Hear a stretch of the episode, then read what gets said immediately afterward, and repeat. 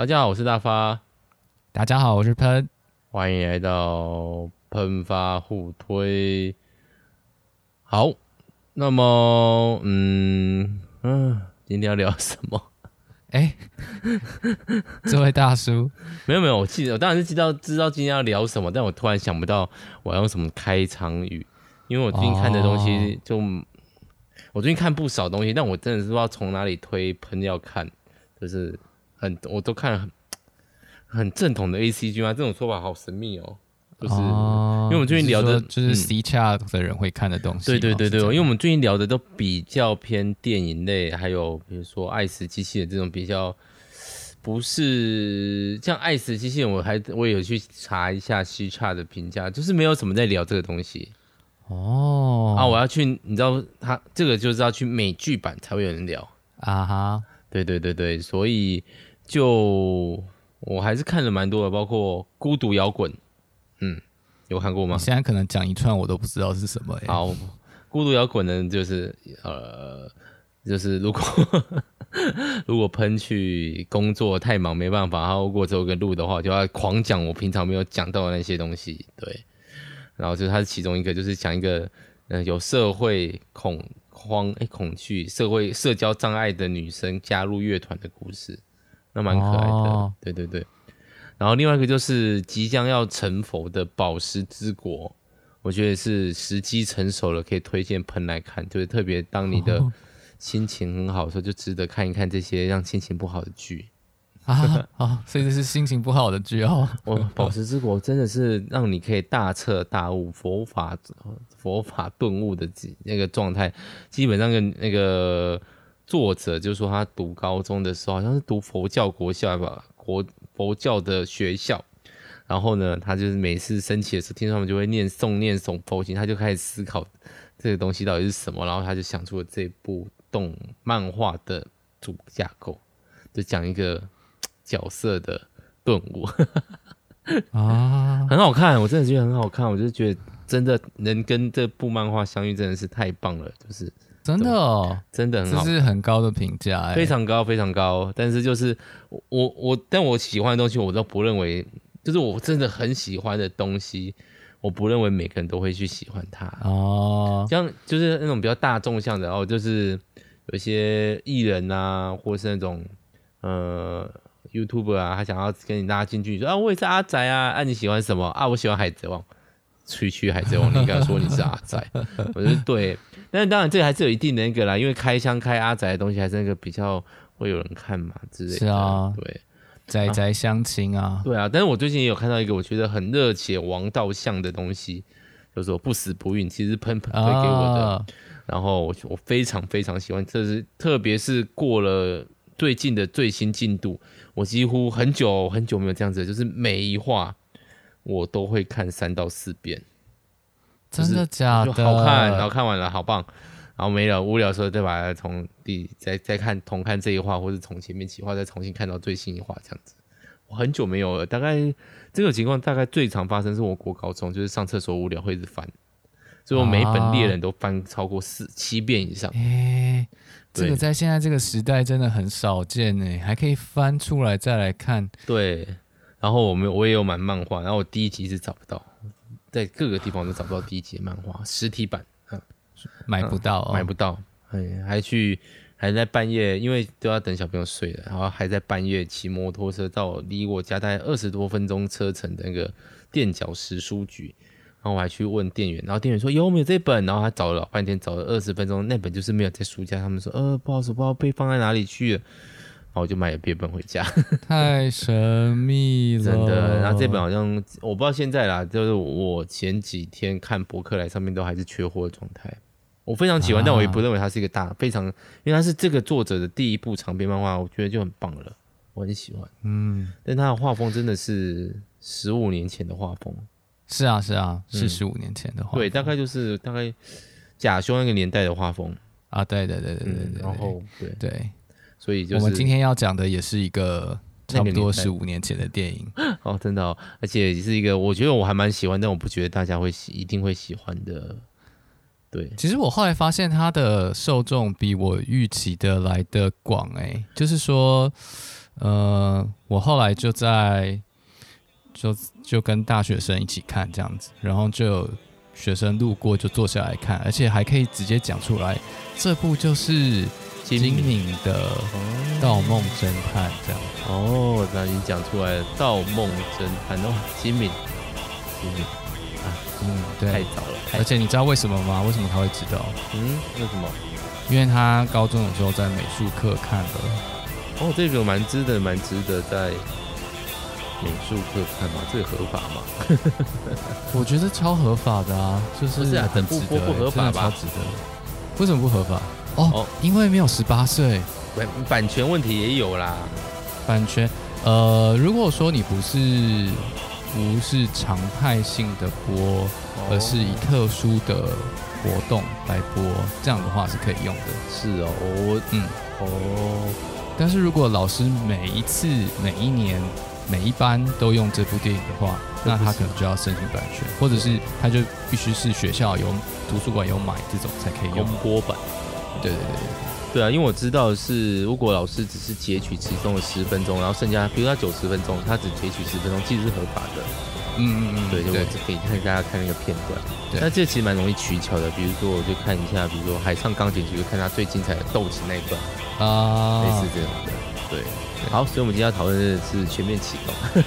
哎，没错，真的很像，很像。但他玩的更悬一点。我自己大家可能已经觉得全面启动很悬了。对，可是《盗墓侦探》这我，因为我这一次要聊，就在想说，好吧，看了一下哦。片长是我九喜欢的九十分钟，我最喜欢九十分钟的片子。一件事九零年代的片才会九十分钟啊，没有，现在是这又讲到，又让我想到我最近又看了另外一个叫《庞波小姐》的，什么忘记了，就是在讲一个电影制作的过程，然后他们就说电影最棒的就是九十分钟，不要两个小时，不要三个小时，赞成。我赞成，九十分钟是一个很棒的时长，你能简单的把话讲完，就把话讲完，不要拖到两小时。对，对好啦，这个是现在难做的事情，所以我们也现在播个主题曲，那我们可以进入主题。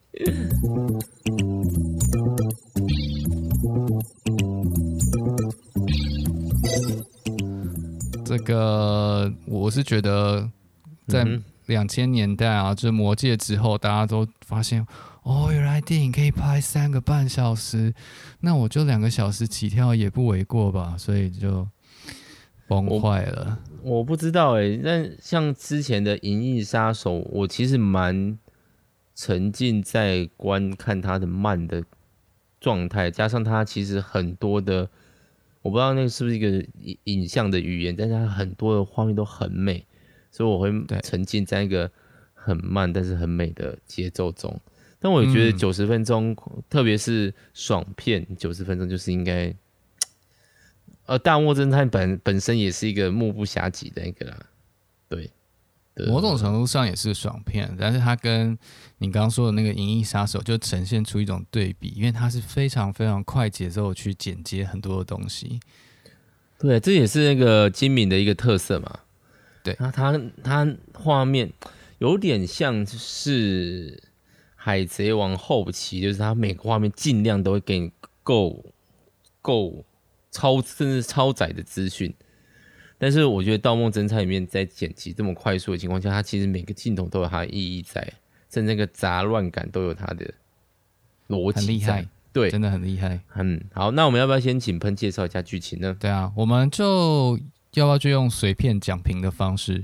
什么叫随便讲评的方式？随便讲评就是我们讲一段剧情，然后大发来发表一下啊想法，这样子 是 OK。好啊，好啊，好好，就是这部片一开始啊，就有一个非常绚丽的开场画面，就是一开始就进入了一个警探的梦。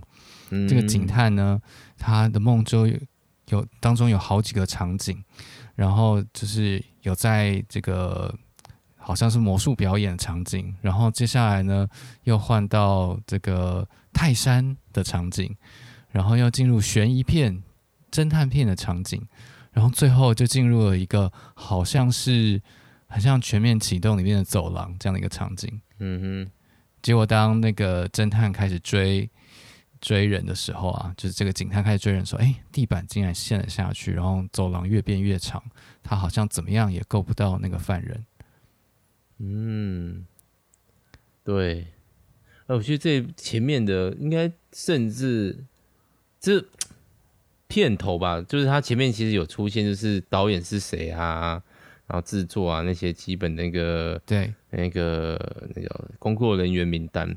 我觉得很酷的是，因为我是第二不是第一次看的嘛，我知道这个这部片就是梦与现实之间不断的在交错。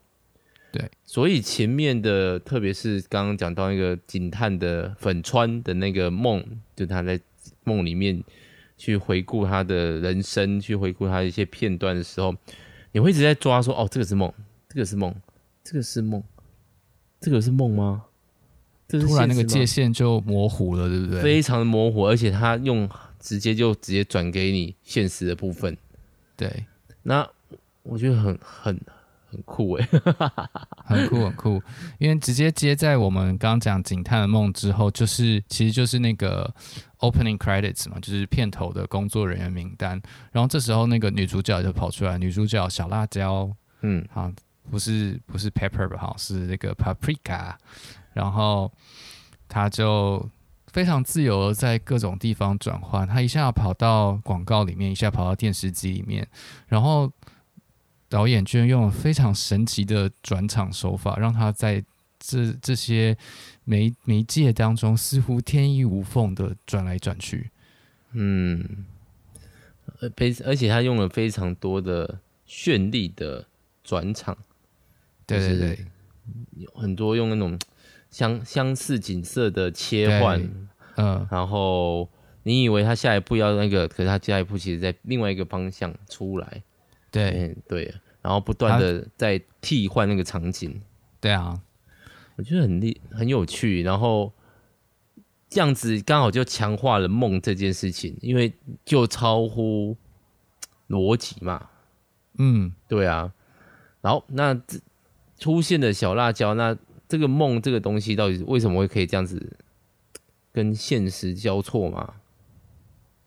为什么呢？为什么呢？因为他们在开始用一个机器叫做 Mini DC DC Mini，对 DC Mini DC Mini，对那个 DC 不知道是什么，Dream C 是什么？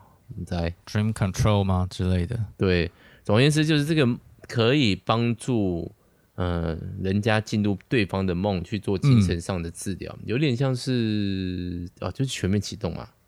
对对，但是它比全面启动更厉害一点，就是你用这个 DC Mini，就是就算是使用者在清醒的时候，也可以入侵别人的意识，直接把你的梦境跟他的意识现在结合在一起。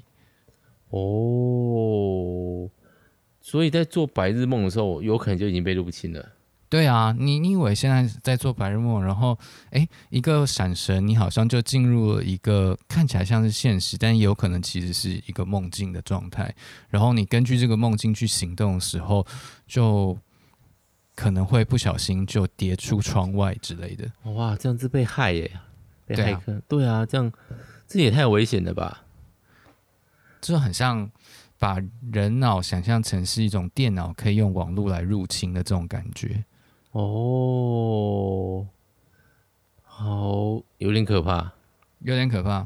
对，好，所以这个时候，这个这么强大的机器，然后呢，被偷了，对，被不见了，就是哎，怎么不见了呢？对，然后这个就。董事长啊，就找了这个研究所的所长跟我们的小辣椒的本体。哈，小辣椒的本体其实是一个研究员，就是他的本名叫做千叶，但是他在梦中的时候有另外一个人格，就是小辣椒。嗯，是人格吗？还是一个自我投射？因为其实他们两个就是个性看起来很不一样。对啊，所以。也不确定是人格呢，还是自我投射呢？究竟小辣椒是千叶的一部分，还是千叶是小辣椒的一部分呢？哦，是庄子啊！是庄子梦到蝴蝶，还是蝴蝶梦到庄子呢？对对对，总之就是这个研究员一行人就就碰到了理事长，理事长就质问他们。就在这个质问过程当中呢，哎，这个所长这位博士啊，就就是你要想象那个。头顶秃秃的，然后一头白发那样子，就有点可爱的老先生，是个博士。然后就突然说起了，就是一些莫名其妙歇斯底里话，大家就看听不懂在说什么，又讲到冰箱啊、洗衣机啊、玩偶啊什么之类的。然后呢，就他就越来越兴奋，就中断了之前的对话，结果就从那个窗户一跃而出，哈，啊，差点死掉了，差点死掉了，哈。对，然后结果他们就用这个 DC Mini 去监看一下，哎，博士到底是为什么会这样呢？原来他的意识被入侵了，被植入了一个非常疯狂的梦，就是有一大批的人偶、玩具、超多超现实的东西在做游行，对，家具啊、嗯、电器啊什么的。我今天我觉得这是梦境的一部分，不过这个。那个游行的画面用了好多次，一模一样的，对对对，他就一直在叠加叠不同的东西进去，嗯，对，越来越疯狂，对，我觉得这也有有点，我第一次看到有一个转场是用文字做转场的，哦，我觉得它是一种转场，就是用对白吗？对，就是他开始在讲，博士开始讲一些歇斯底里的话的时候，那个那些话其实是在描述那个游行当中的状态，对，就是我自己。认为的转场就是要引出下一个场景的东西，所以称之为转场嘛。哦、你可能只是诶、欸、一个闪神或者是一个镜头的转换，让下一个人可以你就可以进入下一个段落要表达的东西。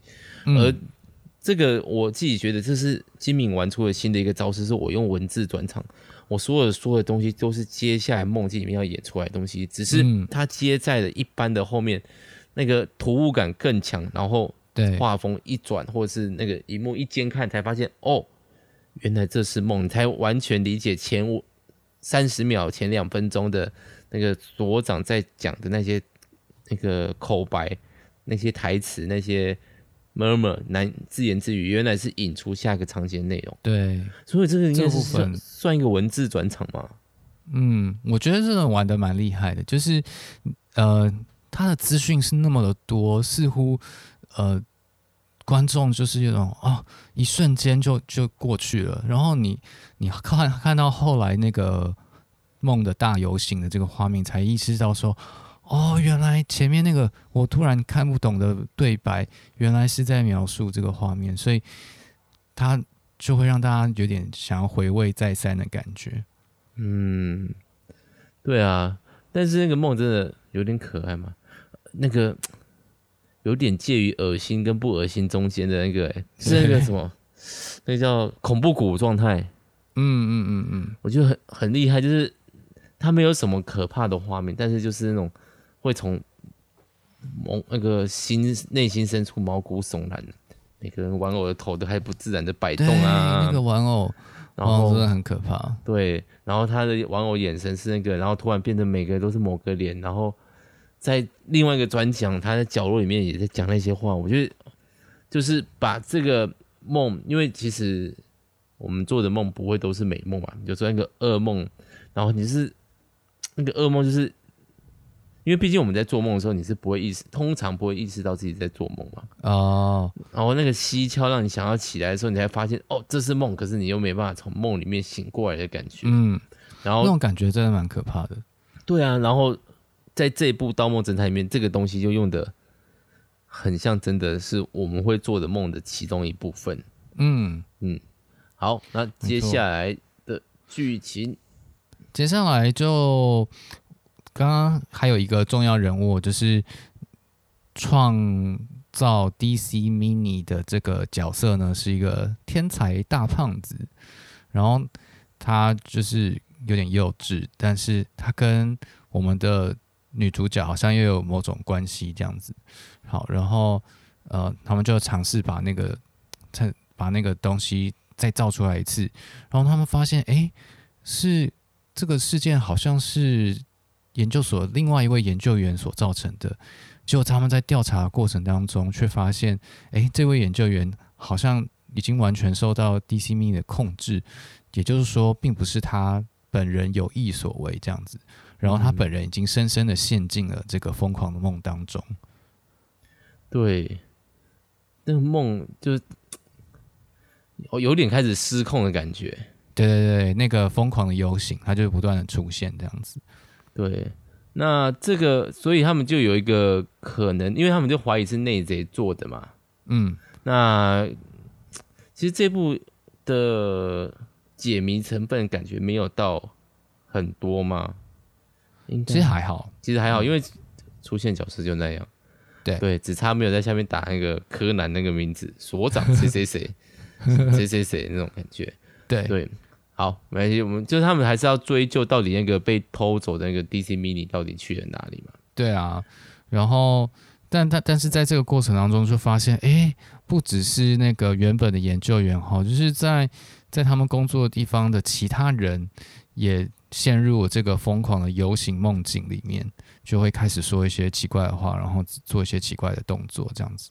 对，就有点像人偶，又是一个不让人家不太舒服的状态。呃、对对对对对。对，嗯，然后在这个时候，我们的警探就回来了哈，就是一开始出现的警探，他就要来办这个案子，就是说，哎，那到底这真相是什么哈？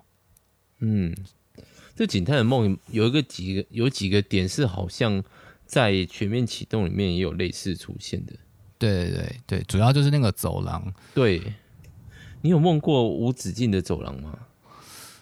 我好像没有，也许有，但忘记了。我是你是说完全走不完的那种感觉吗？我只有走过那种一直下不完的楼梯哦，然后直到我梦在梦里面失足，我才会踩空，然后才会醒过来。哎、欸，你这个跟全面启动一样哎、欸。对对对对对，全面启动一个 kick。对对，那个不是说是因为我们是猴子后代，所以移下来的那个那个。一个叫什么？呃，那个保护机制。你说在树上睡觉吗？对对对对，掉下来的瞬间，你就会立刻，你只要是一失重，即使在那个全面不是全面启动，那个《盗梦侦探》里面也很多下坠的那个启动啊。嗯，就是你怎么知道自己在梦里那个地会陷下去？基本上都是在梦里面。嗯，但是它比较多的是用你下线，然后进到别人的梦这个东西来做。下线的那个引发，嗯，比较不是那种哦，我要跌倒了，所以我醒过来，不是，对，对。但是在全面启动里面，比较是用那个嗯下坠的保护机制，那个 OK，好，没有，我们先回来，嗯、所以又回到粉川这边了，对啊，回到粉川这边，然后但是他们没有找到足够的资资讯，这样子，然后结果我们的呃。天才胖天才呢，就为了跟这个研究员对话，他就自己也跑去这个疯狂的梦里面，他就觉得想要谈一谈这样子。对，结果反而被被梦吞噬了游行梦吞噬了。对对对，然后这个警探在在跟那个小辣椒小辣椒讲话，然后就就有一些。好像有一些类似心理治疗的过程，就是因为警探他一直梦到这个没有办法破的案子，然后那他一直不明白这个到底是什么原因。他是因为这个东西好像累积了他很多的压力，所以他就去找小辣椒，想要请他帮忙，让他可以解决他的心理问题这样子。然后在小辣椒跟他对话过程里面，他也发现啊。那个被杀死的人是自己，哦，被杀死人是，哎、欸，我先我先问一下，他在医那个做治疗时，他应该没有带 DC Mini 吧？所以是小辣椒直接入侵他吗？嗯，好像是这样子哦，而且还远端入侵，是不是？对，哇塞，这真的这个东西真的真的太强了吧？对啊，哇哦，这个完全不用像那个全面启动一样，大家用机器连在一起，而且还要在一起睡觉，这个根本不用。就是你会直接从清醒的状态就进入梦境的状态，除非你睡不着，或者或者太紧张无法做梦了，真的。哦，对对对，太紧张。那个博士有说，就是所长有说，他现在太焦虑了，没有办法做梦，因为他前面睡太饱了。他前面，因为他后来有被救出来，被小辣椒救出来。对，他有被救出来。对，这样，所以他就有点可爱的搞笑角角色吗。没错，好笑又可以解说情况的角色。所以我觉得这部片对梦境有一种推崇，哎，就是说他觉得梦境是不是跟电影有一种相似的地方？哦，所以他用一个类比嘛？对对对，嗯，因为在那个解释警探的梦境的时候，小辣椒就有问他说：“你喜不喜欢看电影？”结果，这个警探就非常的抗拒。但后来才知道，原来是他以前拍了一部呃小小短片，八厘米的短短片，然后是跟他的好朋友一起拍的。但是结果呢，他们之后却各奔东西，就是呃小辣。不是小辣椒，那个警探就成为了警察，然后他的朋友去跑跑去读电影。哦，但是但是他的朋友却死掉了，这样子，没有什么特别的，好像病死还是怎么样而已。对对对对对。哦，然后男主角不是男主角，粉川这个警探他就去当警探了。刚好他们做的那部短影片里面的角色就是这样子，对，就是警探和凶手。嗯，没错。所以某种程度上，他粉川他的梦的意义，其实就是那个他的电影其实一直没有剪完，他就把它丢给了他的朋友，这样，然后就有点像他一直没有办法办完这个案子，然后他也没有办法在犯人逃出那个最后的逃生门的时候扣下扳机，就象征着他人生好像一直都没有完成。那这个梦境跟他所拍的电影就呈现了一种相似的状态。哦。所以他的压力来自于可能没有完完整自己青少年时候的梦，还有一个永远做不完的电影在等着他。对对对，而且他就因为他杀掉的是自己嘛，所以他扼杀的是自己。然后他的、哦、他的朋友某种程度上就是另外一个他，他的他的人生有另外一种可能这样子。哦，所以他也有可能在选大学的时候去选的电影学习。对呀、啊。哦，所以他的梦就是一方面非常想要去穿梭在各种电影之间，嗯，另外一方面就是他有一个无法解决的、无法解决、没有结果的终点的电影，他也不知道接下来会怎么发展，因为他就是没有做完它，所以反而成了这样。哦，所以所以他才会一直就是做到这个噩梦这样，一直在讲那个最后他们拍完的画面，可是没有接下来的部分。嗯。嗯，啊，压力好大，压力好大，但这样其实很方便呢，因为梦境可以直接把那个思那个内心深处的思维，好弗洛伊德哦，抽出来。对啊，对，其实这部应这这种想法，就是弗洛伊德之后大家都这么这么看梦，就是一种压力的解放吗？嗯，如果以这部来说是啊，但是我在思考解梦，因为其实，嗯。睡太少就不会做梦。我最近梦境真的是少很多。嗯，那我觉得，我觉得他一直在，大家知道，就是那个我们之前聊《千年女优》嘛，就是作者呃导演其实蛮推崇电影的，就是他对于电影本身有一种爱。然后，那在这部这个爱好像就跟这个梦的状态结合，就是梦是一种虚构的东西。但是他后来却会成为真实，所以这边就可以先爆一下后面的雷，就是他后面有讲一句话，就是事实来自虚构，就有点像拍电影的这种过程，就是当我们把电影拍出来的时候，就成了事实，但它原本其实是虚构的。嗯嗯嗯嗯，这个是不是 Sandman 啊？那个 对，很像 Sandman，就是像那个什么千猫千猫之梦，嗯，对，那部也讲的蛮有趣的。那大家可以不不看任何其他的，只是看千猫之梦就好，不会影响到你其他观影机那个。对对对对，就是很有趣。梦，哎，梦构筑现实，现实投射于梦，这样子的感觉吧。对啊，嗯，然后呃，所以回到剧情的话，就是。呃，粉川好像经历了一场心理分析，然后就得到一种救赎，然后最后把他的电影拍完了，还亲吻小辣椒这样子，就反而把那个小辣椒叫起床了。对对对哦，然后那个，但是这这过程当中，就是呃，小辣椒其实之前就被掳走了，就是因为他他后他们就发现，哎，背后的首脑是谁呢？原来是这个理事长哦，就是一个半身不遂的理事长。对对，半身不遂的理事长，但是他还有一个手下，他的手下就是他们的同同事，另外一个研究员。嗯，所以应该是他偷的吧？对，应该是他偷的。然后偷一个自己留给自己，一个留给就是刚刚讲的那个理事长。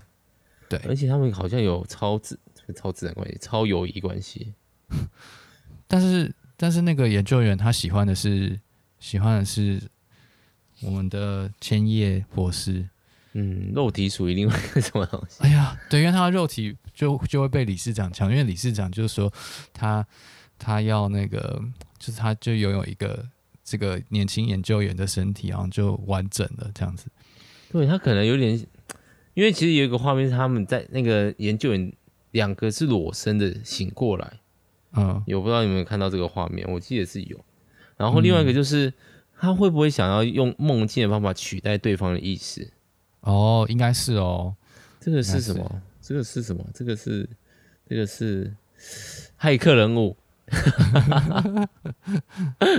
第二集、第三集哈，不是第四集，是二或三。史密斯侵入了其他人的意识。对对对，史密斯，对，史密斯直接直接进入了人的世界。对啊。好，总而言之，就是我们 先不管史密斯不。我不知道，然后但是那个梦就不断的去，因为他们有用那个 DC Mini 嘛，所以他就不断的去吞噬其他人的梦，其他人的梦，然后进入了集体梦境。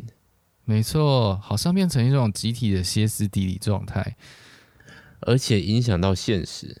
是的，我觉得他们在现实当中就看见了这个大游行。我一直在想，这到底是真的还是假的？可是以后面的画面来说，这是真的，就是那些爆炸，对啊，为什么会那么强悍呢？梦真的这么厉害吗？嗯，我不知道哎，这个我现实，我对啊，这个隔好像只有一线之隔。但意识，这有点那个吧，超能力状态了吧？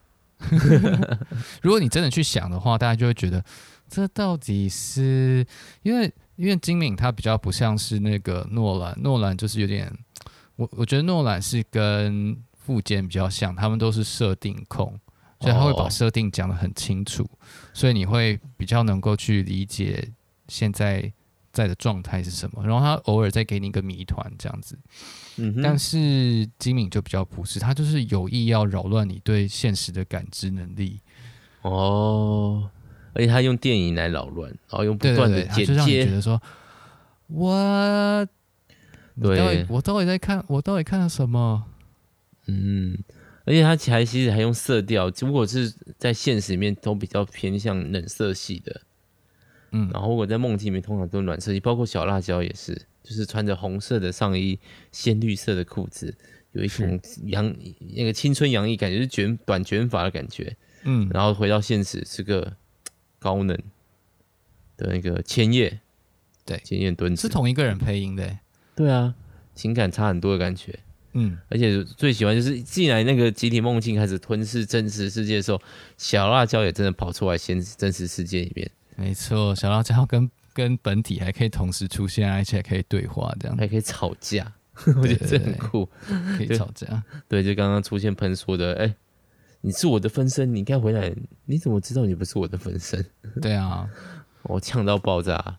但对，所以最后就出现了一个超级大梦境，然后并且那个我们的那个理事长就是成为这个梦境超大梦境的首脑。对啊，对，然后他就可就开始要什么有什么吗？嗯，对，变成了新世界的神，好中二。前面那边说的倒映你来说科技啊，我是梦境的守护者，不可以让你们这些人用科技来破坏我们的梦。就、是、他就是用最多的人啊。对啊，理事长好像好像表面上是是要反对科技，然后推崇梦境，但是到最后他其实也是用这个梦境的科技去奴役大家。对啊，而且导致嗯，如果这个是真实的话，应该蛮多人死伤的吧？对啊，就是如果大家有看预告片的话，就会看到有有一段是一一群上班族全从高楼一跃而下的那个画面，那个就是在在那个时间发生的。对，然后就开始那个很多人都开始变成梦境的那个投射啊，比如说想要钱的家庭主妇变成了招财猫啊，然后崇尚物质的那个女高中生对着步入狂掀裙子啊之类的之类的。OK，然后那个政治人物都抢着要爬上那个王座。对啊，然后我没投你，我也没投你，我不赞成，然后一直在抢这个。啊，吉米的想象力真好，真的对，很丰富，真的很厉害。所以最后就出现一个还蛮烂尾、特别的结尾，就是这个小辣椒就就跑到，就就突然变成一个小孩这样子，然后就开始吞噬梦境，然后最后就把理事长整个吞吃掉了，完全没有解释为什么。哎，有他有讲为什么。什么光明对黑暗，梦境对现实，男人对女人，所以就女人出来那个，对，然后再加上一点香料，嗯，对。那有人说，其实这个香料就是那个个体的完整度，就是我们的女主角千叶敦子，她会有分身小辣椒嘛？那对，呃，有人这个是别人的想法，就是粉川喜欢着梦境，就那个警探喜欢着梦境里面的。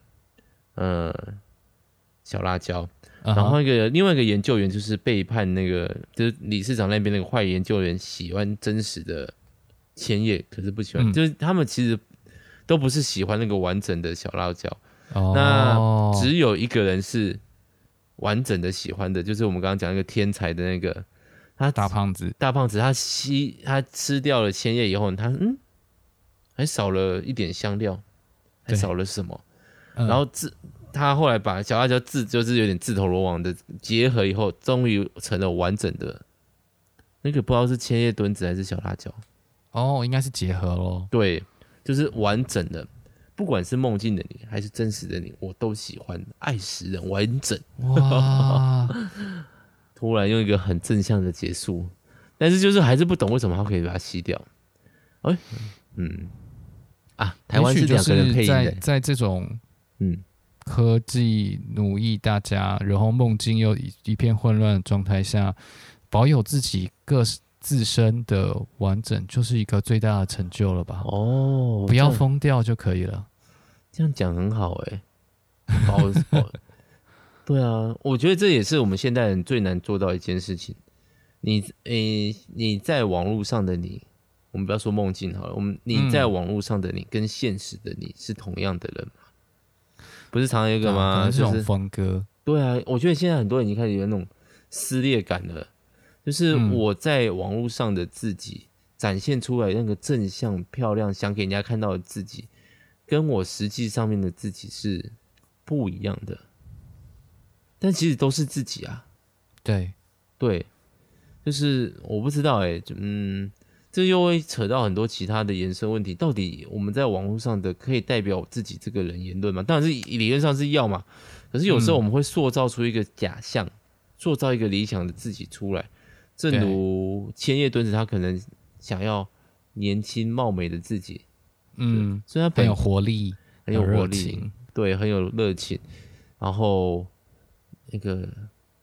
那个就是有口有口改言啊，直来直往这种状态，对，跟他现在那种就是冷冷的理智的状态是完全就事论事的，对，或者像理事长，我那个反对这些非科技诶、欸，那个科技的东西不应该过度发发展，其实内心是非常期待的科技发展可以让自己回到完整的身体这种样子。啊，对，是。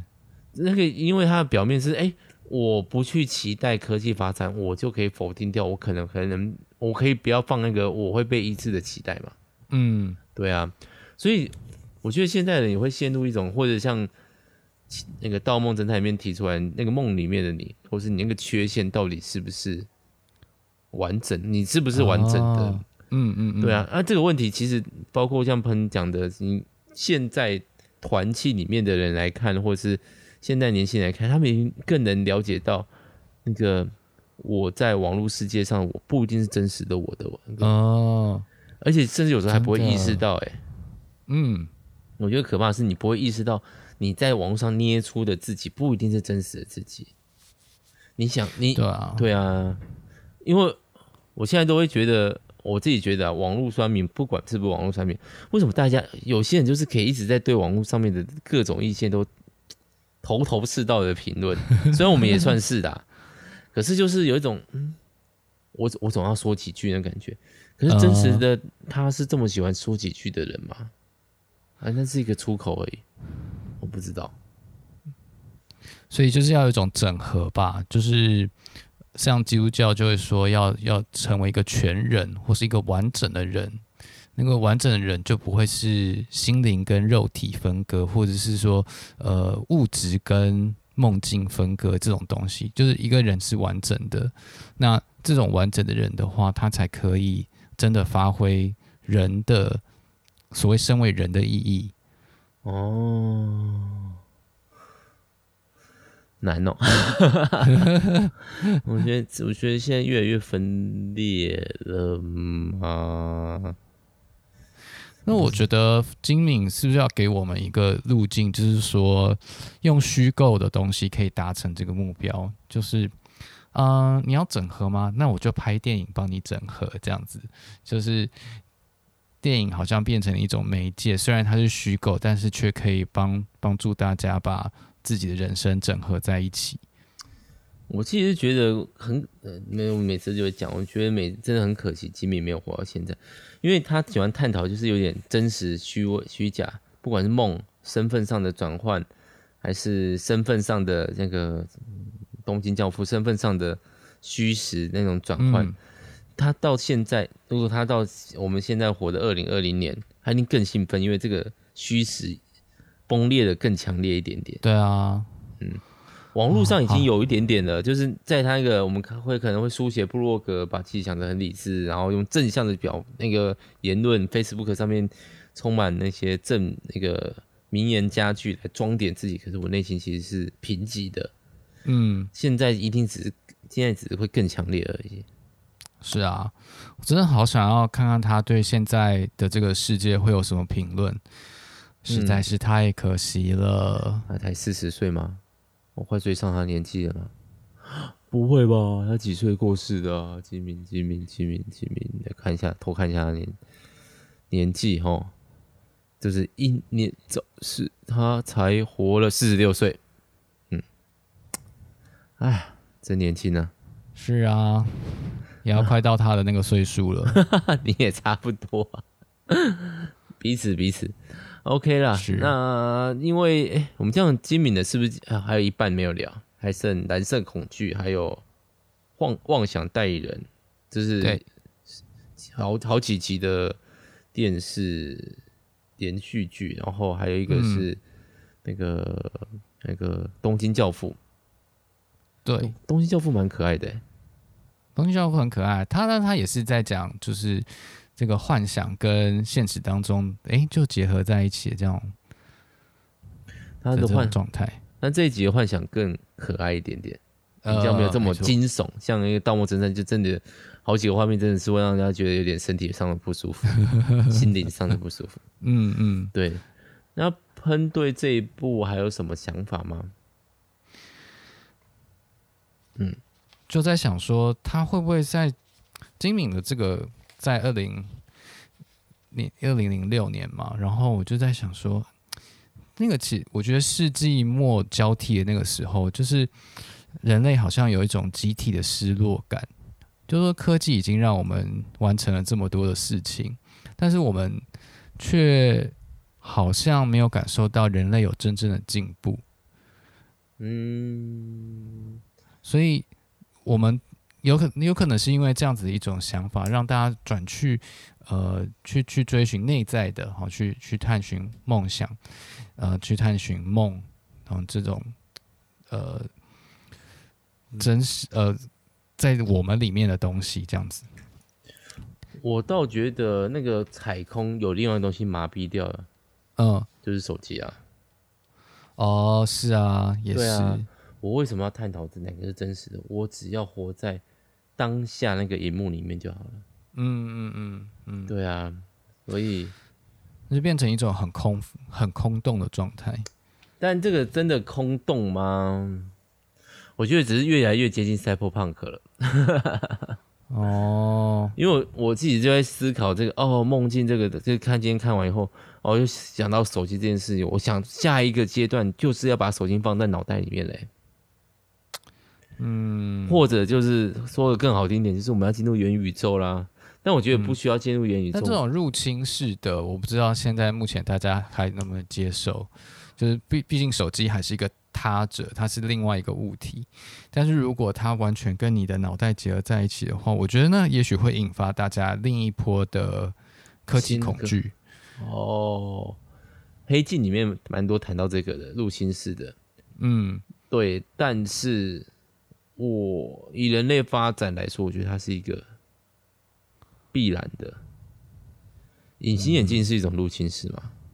隐形眼镜，可是隐形眼镜不会破坏你眼睛的构造啊！不用到破坏，它只要同时影片给我就好了。哦，哦，对对，我说的不要太，我们不要跟神经系统结合，但是在耳朵上面装简单的耳机呢？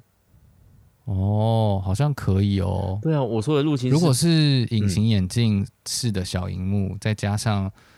小小的耳机好像有可能哦。对啊，然后再配一个小小的发射器，这样就好了。哦，那当然还是可以能够做到的话，我觉得已经蛮种某种上做到。现在骑摩托车听耳机的人很多啊。虽然我是不哦，对这些人，那 Google 差一点点啊，Google 眼镜没做好啦。哦，但是他们现在还是在努力做啊，因为这个东西只会越来越是趋势。嗯，对啊。那现在很多人看世界，包括嗯，所以现在很多人懂啊，行车记录器网站啊，影片手机，我其实有时候也蛮喜欢看的。那、啊、其实也是换个角度在看别人的世界啊。是，欢迎赛博朋克。好，对，OK。啊，只是那个最后那个机器，那个手机的，比如说耳机放那个耳朵耳耳耳耳朵装饰品用成像蓝牙耳机更小一点点。眼睛用成隐形眼镜，然后剩下的那个主体，以现在的科技大概只有手掌大吧？那放在大腿嘞，不要，放口袋就好了啦。赛博朋克没有想象中的远，只是要不要做到这种程度？对，然后再配，大概如果真的要做的话，可能手指上面还要需要戴一些戒指或手套，方便做。哦，对啊。